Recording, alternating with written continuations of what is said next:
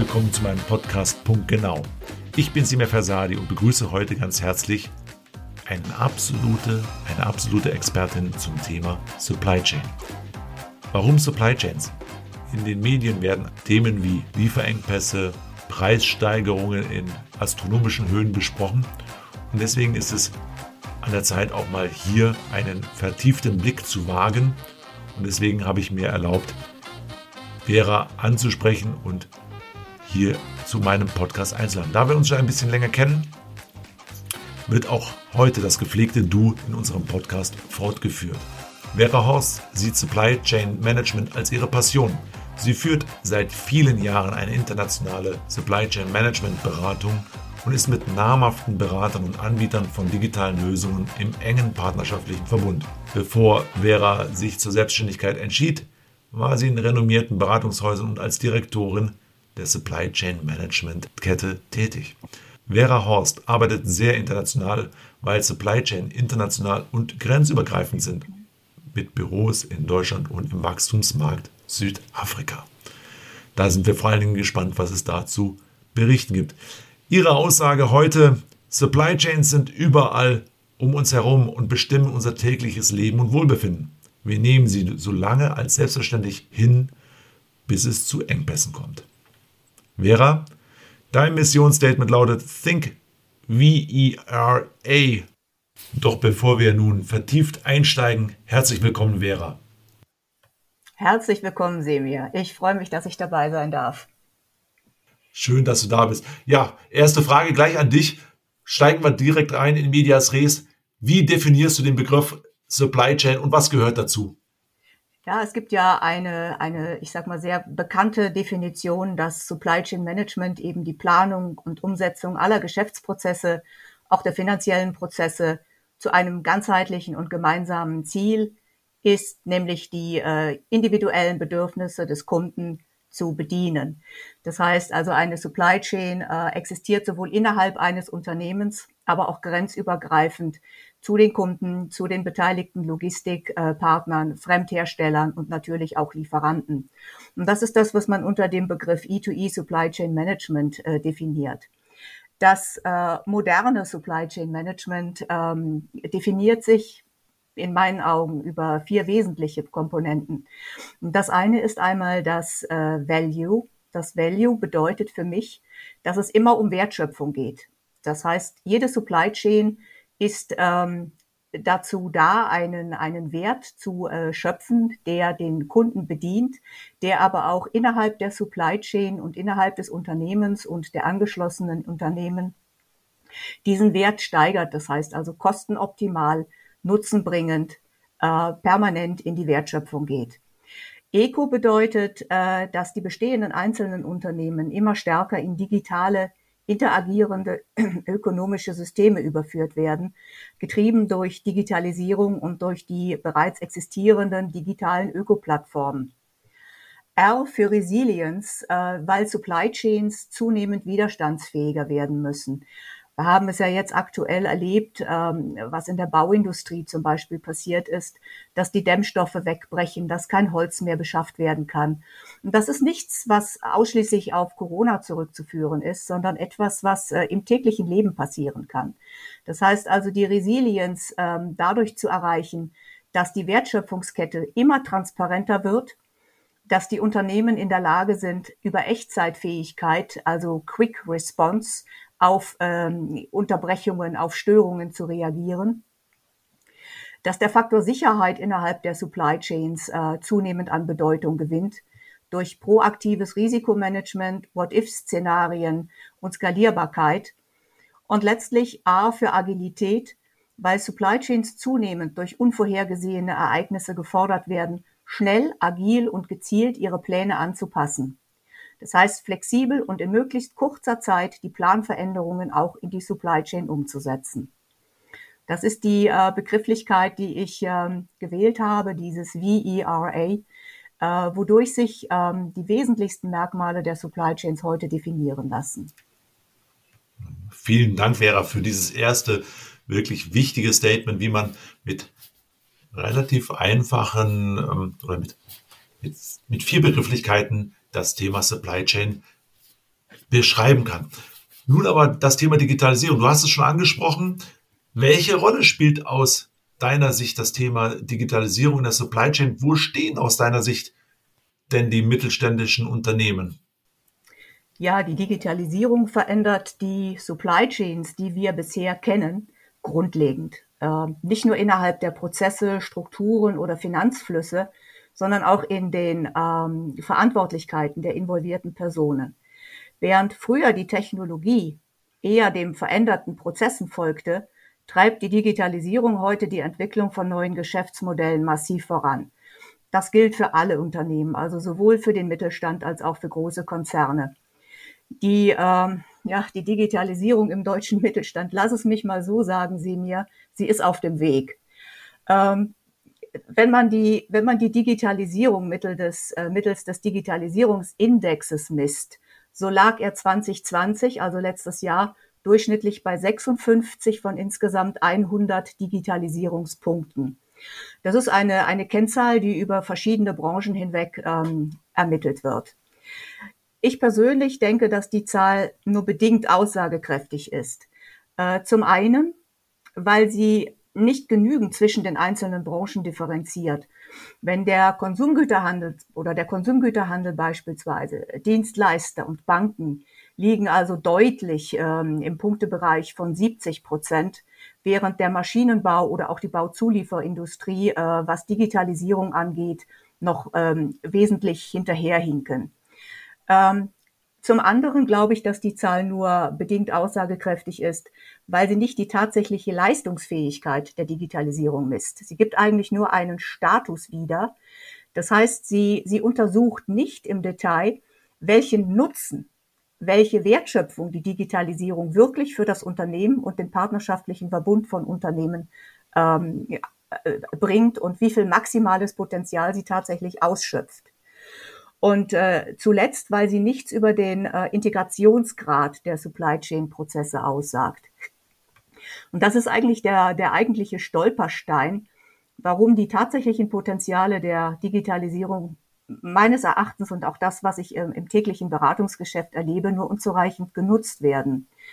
Äh, es werden primär einzelne Funktionen digital abgedeckt.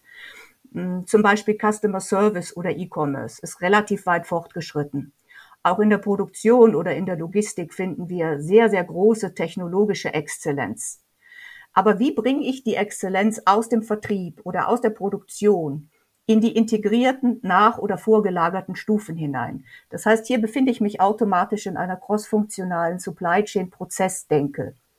Ähm, und die Digitalisierung, so wie wir sie heute erleben in den Unternehmen, spiegelt eigentlich auch die Unternehmensstrukturen wider, dass wir immer noch sehr stark silogeprägte Organisationen finden. Also das Wesentliche der Supply Chain, nämlich das, das funktionale, crossfunktionale Orchestrieren, das Ausrichten dieser funktionalen Einheiten oder Silos zu einem integrierten Supply Chain Prozess ist bislang in der Digitalisierung nur bruchteilhaft umgesetzt. Und gerade Gerade dieser fehlende Level an Integration bedeutet natürlich, dass es immer wieder zu Zeitverzögerungen kommt. Ähm, wenn Lücken und Brüche innerhalb der Lieferkette passieren, äh, dauert es heute noch zu lange, um die involvierten Prozesse, um die involvierten Funktionsbereiche äh, schnell genug, gezielt genug äh, zu informieren, um die Lücken zu schließen denk nur an die ähm, zahlreichen Organisationen, die zur Bewältigung von den Planungsprozessen, SNOP-Prozessen immer noch mit E-Mails oder Excel-Sheets arbeiten. Das heißt, diese Brüche finden sich nicht nur äh, zwischen Unternehmen, sondern auch in einzelnen Organisationen statt. Vielen Dank, Vera. Also da kann ich auch aus meiner Beratungspraxis, äh, weil ich ja aus der Kauf, von der kaufmännischen Seite herkomme, auch nur bestätigen, ja, es gibt eine Vielzahl von Softwarelandschaften und ja, es werden Excel-Sheets bearbeitet, geknetet, äh, mit S-Verweise und Makros bearbeitet und dann hin und her geschickt. Und dann irgendwann wieder in einem Soft in einer Software versucht zu integrieren und die Fehleranfälligkeit ist enorm und das, was du sagst, ja, ich kann es nur bestätigen, wir haben noch, noch viel Luft nach oben und müssen mal schauen, wie sich wir, wie wir da ein Stück weit weiterentwickeln können. Möchte aber jetzt noch mal ein anderes Thema anschneiden, weil das mich auch so ein bisschen rumtreibt, wenn ich so beobachte rechts und links von den unseren Grenzen, was dort so passiert. Mal dich gefragt, welche Themen sind neben also der unternehmensbezogenen Betrachtung, die wir jetzt gerade gehört haben, der Supply Chain auch auf makroökonomischer Ebene für dich relevant? Mhm. Also was äh, ich gerade dadurch, dass ich äh, sehr international tätig bin und auch äh, sehr, sehr viel äh, mit asiatischen ähm, und äh, afrikanischen Unternehmen zusammenarbeite, merke ich, dass sich äh, globalökonomisch die Machtverhältnisse extrem neu definieren. Und zwar schon seit einiger Zeit. Die ähm, für mich wesentlichen Erfolgsfaktoren, die sich auch äh, in der Makroökonomie widerspiegeln, wenn ich an Supply Chain Management denke, ist äh, zum einen der Besitz von Informationen, insbesondere Echtzeitinformationen, der Besitz von Rohmineralien und Energien und der Besitz von Infrastrukturen. Ähm, wenn wir über Informationen reden, da, warum ist das, ist der Begriff Besitz oder Ownership so relevant? Äh, ich unterscheide eigentlich drei Levels von, von Besitz, äh, von Informationen besitzen, von dem Zugang zu Informationen und von der Nutzung. Der Top-Level ist, wer Informationen, Echtzeitinformationen besitzt. Das sind in der Regel die äh, Plattformen, die sich herauskristallisieren, die Bedürfnisse quasi aufgrund ihrer Informationen und somit aufgrund ihres Wissens. Ich rede also bewusst nicht von Daten, sondern wirklich von Informationen und Wissen. Zum Beispiel über ihre Märkte. Diese Bedürfnisse vorgeben, generieren, steuern und lenken. Das sind die eigentlichen Game Changer. Ähm, einige sind schon recht bekannt, schon sehr lange auf dem Markt, wie zum Beispiel Amazon, Google oder Facebook. Ähm, doch die neuen Ökoplattformen, sowohl Ökologie und Ökonomie, werden sich äh, zunehmend in äh, unglaublicher Geschwindigkeit entwickeln. Äh, der Zugang zu Echtzeitinformationen, das wäre für mich der Second Level, wird diese Bedürfnisse bedienen.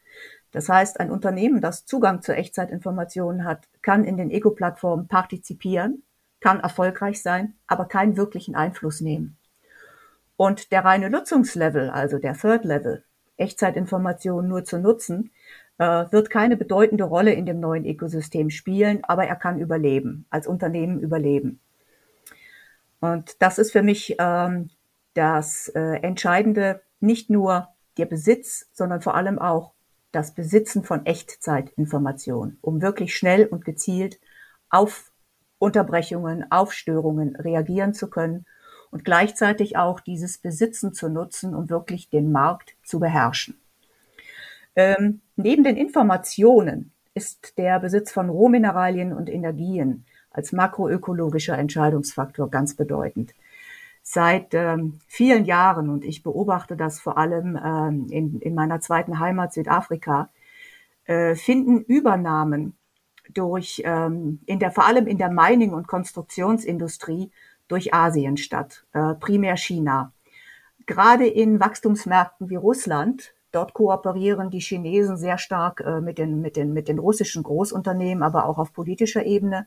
Und vor allem in Afrika, wo äh, Asiaten äh, primär als Investoren und Betreiber von Werken, aber auch von Anlagen und Infrastrukturen auftreten die, ähm, die Hoheit, gerade über kritische Materialien, kritische Rohmineralien oder Rohstoffe, kritisch, weil sie von extremer Bedeutung für künftig wachsende Industrien sind. Äh, diese Verschiebung ist massiv.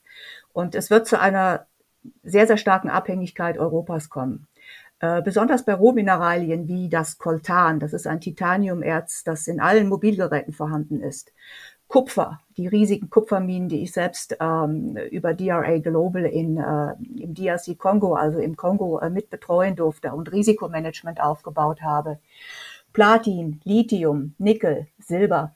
Das sind ähm, alles ähm, Rohmineralien, die in zunehmender Weise ähm, in den großen Mining-Werken, ähm, also in dem im, im Konstruktionsbau von Asiaten ähm, übernommen werden.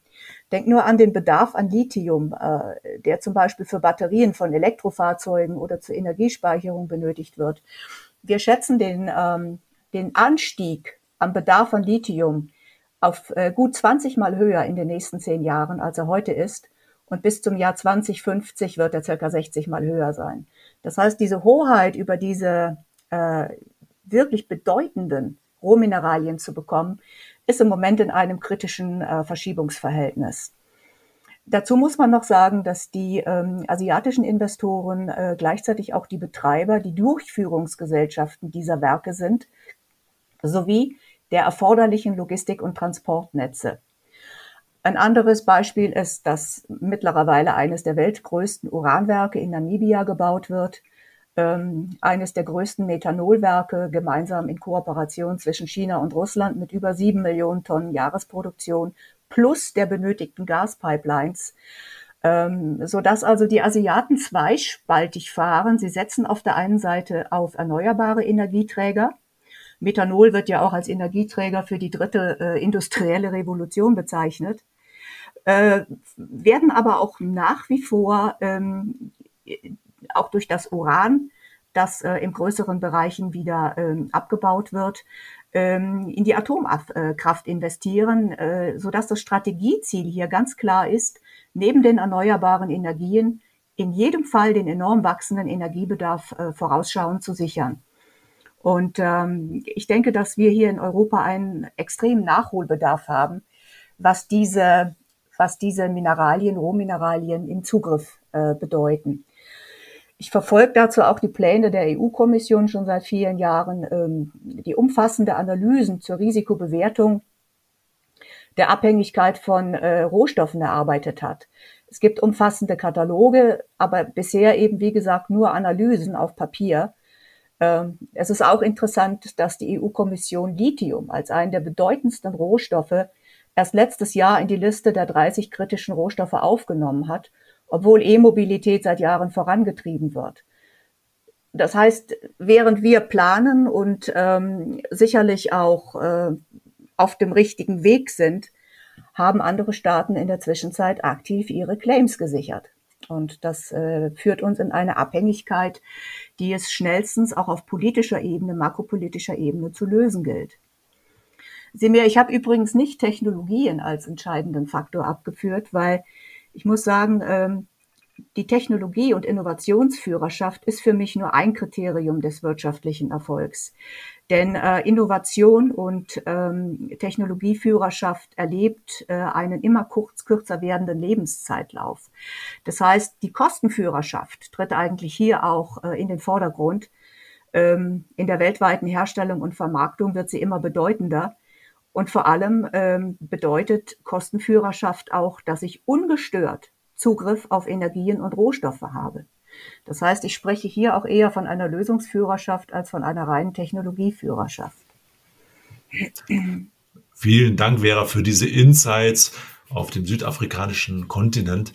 Ich glaube, dass gibt jedem jetzt eine Vorstellung, was aktuell auf makroökonomischer Ebene passiert, aber die uns natürlich auch auf mikroökonomischer Ebene betrifft. Und das führt mich zu meiner nächsten Frage, weil du es auch schon angesprochen hast, das Thema Infrastruktur und auch konkret gesagt natürlich eigene Spedition, eigene logistische Wege. Also hier auf der infrastrukturellen Ebene passiert gerade sehr viel. Welche Impulse brauchen internationale Unternehmen, um auch künftig ihre Supply Chains zu beherrschen? Was können sie konkret tun? Hm. Ja, also die bedeutenden Infrastrukturen zu Wasser, Land und Luft äh, erleben auch eine ziemlich starke Umverteilung in Richtung äh, ferner und naher Osten, aber auch in Afrika. Ähm, was bekannt ist, ist ja die äh, chinesische Initiative der Silk Route. Das heißt, die Seidenstraße quasi äh, wieder zu erneuern um somit alle relevanten Knotenpunkte äh, in den Handelsstraßen von China bis weit nach Ost in äh, Europa hinein zu beherrschen, ähm, die voraussichtlich 2049 abgeschlossen sein soll. Ähm, die zweite große Handelskette wird derzeit von China nach Ostafrika ausgebaut, wobei auch hier ähm, zum Beispiel in Südafrika, aber auch in anderen Ländern, Tansania, ähm, Mosambik, riesige äh, Logistik-Mega-Hubs entstehen. Also gerade in der, äh, der Gegend, wo ich lebe, das heißt um Johannesburg herum, sind über 40 Mega-Hubs ab 40.000 äh, Quadratmeter Fläche entstanden, die überwiegend sowohl die Straßen als auch das Land als auch die gebauten Gebäude in der Hand von Asiaten sind. Ähm, es gibt unzählige Beispiele, die anzuführen sind. Äh, entscheidend ist es eigentlich, dass, dass unsere Unternehmen dadurch ähm, in einer, ich nenne es jetzt mal ein bisschen zynisch, vielleicht monopolistischen Eigentumsverhältnisstruktur, was Infrastrukturen angeht, es sehr, sehr schwer gemacht wird, in diesen Wachstumsmärkten Fuß zu fassen. Das heißt, dass das ökonomische Ungleichgewicht wird hier zunehmend wachsen. Und äh, ich komme später noch darauf, dass ich äh, den äh, Unternehmen, gerade auch den Mittelstand, ähm, rate, nicht nur unbedingt auf äh, politische Lösungen zu warten, sondern sich in bestimmten Sparten jetzt schon aktiv in diesen Ländern äh, zu etablieren. Das, da kommen wir zum, zum Schluss äh, unseres, unseres Gespräches auch nochmal drauf. Aber das ist eigentlich das Entscheidende, dass jetzt gehandelt wird, bevor wirklich die, ähm, die Infrastrukturen, die Rohmaterialien, die Rohmineralien und die Informationen äh, zu stark in monopolistische Strukturen übergehen. Ja, vielen Dank für diese Ergänzungen und auch für den Aufruf und Appell, wirklich in Aktion zu, statt in Reaktion zu verharren. Ja. Äh, es geht also vielmehr darum zu agieren statt zu reagieren. Und vor allen Dingen, ich betrachte dieses eingetretene Jahrzehnt als ein Jahrzehnt der Veränderung. Ich glaube, die ist schon, wir sind schon mittendrin. Ja. Ein geschätzter Geschäftspartner, der hier auch schon im Podcast war, hat gesagt, die Zukunft hat schon längst abgebogen. Wir haben es nur noch nicht gemerkt. Und das führt mich zu meiner nächsten Frage, nämlich mit Blick auf 2030. Das ist für mich so ein bisschen das, ja, das neue Zielszenario. Es sind nur noch achteinhalb Jahre bis dahin. Wäre dich gefragt, welche Herausforderungen siehst du denn nun für den Mittelstand in den kommenden Jahren? Wo müssen wir konkret ansetzen? Was muss getan werden? Ein Teil hast du ja schon verraten, aber vielleicht, dass du das noch mal ein bisschen schärfst? Also ich sehe im Wesentlichen drei Punkte, die sich auch ergänzen. Das erste ist, dass äh, der Mittelstand, äh, auch sicherlich Großkonzerne, aber weil wir jetzt hier konkret über den Mittelstand sprechen, äh, die Chance ergreifen muss, die Kooperationsformen, die neuen Kooperationsformen zu beherrschen, darauf ein digitales Geschäftsmodell aufzubauen und vor allem auch in die globalen Wachstumsmärkte zu investieren. Das sind Punkte, die jetzt angegangen werden müssen zum Bereich äh, Ko Ko Kooperationsformen. Die bisherigen Supply Chains waren ja eher starr und im linearen Wachstum, auf langfristige partnerschaftliche Beziehungen ausgerichtet. Das wird sich sehr, sehr stark verändern. Die Unternehmen werden Partner in digitalen Plattformökonomien und äh, da sind wir bereits auf dem Weg hin. Diese wachsenden äh, Plattformökonomien sind wesentlich dynamischer und nicht mehr linear. Und sie sind auch weitgehend frei zugänglich wodurch der Wettbewerb innerhalb dieser Netzwerke deutlich ansteigt. Das heißt, hier wird sich wirklich ähm, herauskristallisieren, welches Unternehmen auf die Informationen zugreifen kann, welches Unternehmen technologisch so weit vorangeschritten ist, aber auch in der Kostenoptimierung so weit äh, positiv dargestellt ist, dass es in diesem Wettbewerb überleben kann, beziehungsweise aktiv die Karten mitmischen kann. Das heißt also, dass die Digitalisierung nicht nur innerhalb eines eigenen Unternehmens und der eigenen engen Kunden- und Lieferantenbeziehungen aufgebaut werden darf, sondern dass vor allem äh, prozessorientierte, interaktive Planungs- und Umsetzungsprozesse erfolgen müssen. Und ähm, das Entscheidende ist, dass auch die Mitarbeiter, das Unternehmen und die Mitarbeiter im, im Rahmen dieses Transformationsprozesses einen extremen Wandel in der Unternehmenskultur äh, durch, durchleben müssen. Äh, Beispiel ist, dass heutige Mitarbeiter nicht mehr als äh, der Bedarfsplaner und der Produktionsplaner, sondern als Prozessowner gesehen werden müssen. Das heißt, um eine, um eine Supply Chain Philosophie wirklich aktiv umsetzen zu können, muss ein Mitarbeiter in der Lage sein, einen Prozess zu übersehen und zu steuern. Und das ist eine Veränderung in der Denkweise und in der, in der Unternehmenskultur, die von diesem silohaften absieht und in wirkliches Prozessdenken geht. Aufbauend auf dieser Transformation muss ich das digitale Geschäftsmodell aufbauen. Das heißt, wichtig ist, dass ich ähm, in die Lage versetzt werde, als Unternehmen über die verschiedenen existierenden und traditionell gewachsenen Techniklandschaften und teilweise auch Insellösungen einen Open Platform Architektur Layer so zu harmonisieren, dass die bestehenden Systeme wie Artificial Intelligence, Internet of Things, bis hin zu Excel miteinander integriert werden können, und zwar auf der Basis der festgelegten idealen Geschäftsprozesse. Ich muss also versuchen, meine Technologie in einen, in einen, einen harmonisiertes System zu bringen, dass ich in einer Prozesswelt denke und nicht mehr in Einzelfunktionen. Ähm, ein zunehmender Teil oder ein Trend, der äh, heute ja auch schon äh, ganz klar diese, dieses Prozessdenken und diese, diese digitale Kompetenz erfordert, ist zum Beispiel der Bereich dass immer mehr Produkte und Dienstleistungen als einen Service anzubieten sind. Das heißt, diese Zertifizierung, Zertifizierung as a Service, ähm, das erkenne ich zum Beispiel im Anlagen- oder Maschinenbau, wo nicht mehr der Verkauf der Anlage, sondern die Bezahlung der tatsächlichen erbrachten Leistung im Vordergrund steht. Beispiel in der Laminatherstellung äh, werden die teuren Pressungen und Walzungen nicht mehr über den Verkauf oder den Kauf von Pressen und Blechen durchgeführt. Die Anlagen bleiben im Besitz der Lieferanten und der Kunde, also der Laminathersteller, bezahlt den tatsächlichen Output, also die, die gepressten laufenden Meter. Und diese Geschäftsmodelle verändern natürlich die bisherigen Unternehmensprozesse und Denkweisen komplett. Ja, und als letzter Schritt, wir hatten es ja schon kurz angedeutet, ähm, natürlich in die Wachstumsmärkte zu investieren. Ich sehe gerade im Mittelstand, ähm, vor allem äh, im Technologiebereich, im Maschinen- und Anlagenbau, aber auch in der Konstruktionsindustrie, äh, Riesenchancen, jetzt in die Märkte Afrika, aber auch Australien zu investieren. Ähm, gerade in den Bereichen Pharmazie, Healthcare, Nahrungsmittelindustrie, Chemie, vor allem hier im Pestizidbereich oder auch in Mining-Projekten, tut sich gewaltig viel, wird aber, wie gesagt, eben zunehmend von asiatischer Seite besetzt. Äh, Natürlich müssen unsere Mittelständler sich jetzt vor allem in der, in der Bauindustrie darauf konzentrieren, die Liefereinbrüche, die Umsatzrückgänge zunächst einmal beherrschen zu lernen.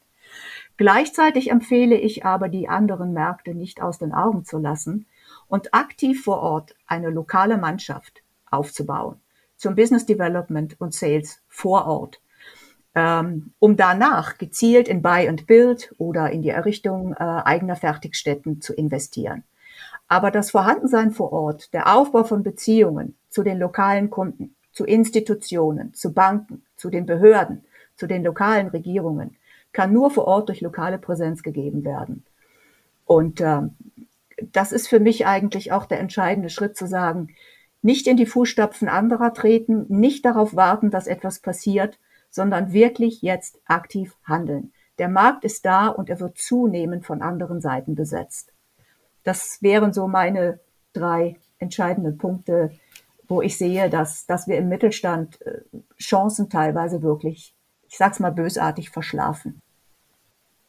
Vielen Dank, Vera, für deine wirklich umfassenden Insights äh, auf Kontinente, auf benachbarte, an benachbarte Länder, aber auch natürlich in unsere deutsche Industrie und den deutschen Mittelstand und auch dein Appell in, an den, an die Geschäftsführer, an die handelnden Personen, ähm, mit Blick auf 2030 jetzt in die Aktion zu treten. Also das war wieder eine klasse äh, Ausgabe von Punkt genau, hat mir sehr viel Spaß gemacht. Ich möchte das aber nochmal ja. zusammenfassen, Vera. Ähm, Daten nicht nur sammeln, sondern auch umwandeln in Informationen und mit Informationen und Wissen arbeiten. Das Thema Digitalisierung weiter vorantreiben. Investitionen nicht nur verstehen in Hardware, sondern auch in Lieferketten, in Beziehungen. Ja, das sind Investitionen, die die Zukunft bestimmen werden. Ich glaube, da wird es noch viel, viel Bewegung und auch viel, viel Veränderungsbereitschaft äh, benötigen, um diesen Weg zu bestreitigen. Und was du natürlich auch angesprochen hast, das möchte ich auch nochmal herausstellen. Der Mensch wird im Mittelpunkt stehen und der Mensch wird weg von seinem Silo-Denken hin zu einem prozessualen Denken sich verändern müssen. Und dazu bedarf es eben auch neuer Impulse in dem mittelständischen Unternehmen. Insofern, Vera, vielen, vielen Dank, dass du heute da warst. Herzlichen Dank, dass ich dabei sein durfte, Demian. Gerne. Tschüss und bis zum nächsten Mal. Bis zum nächsten Mal. Es gibt viel zu tun. Bis dann. Danke. Und tschüss.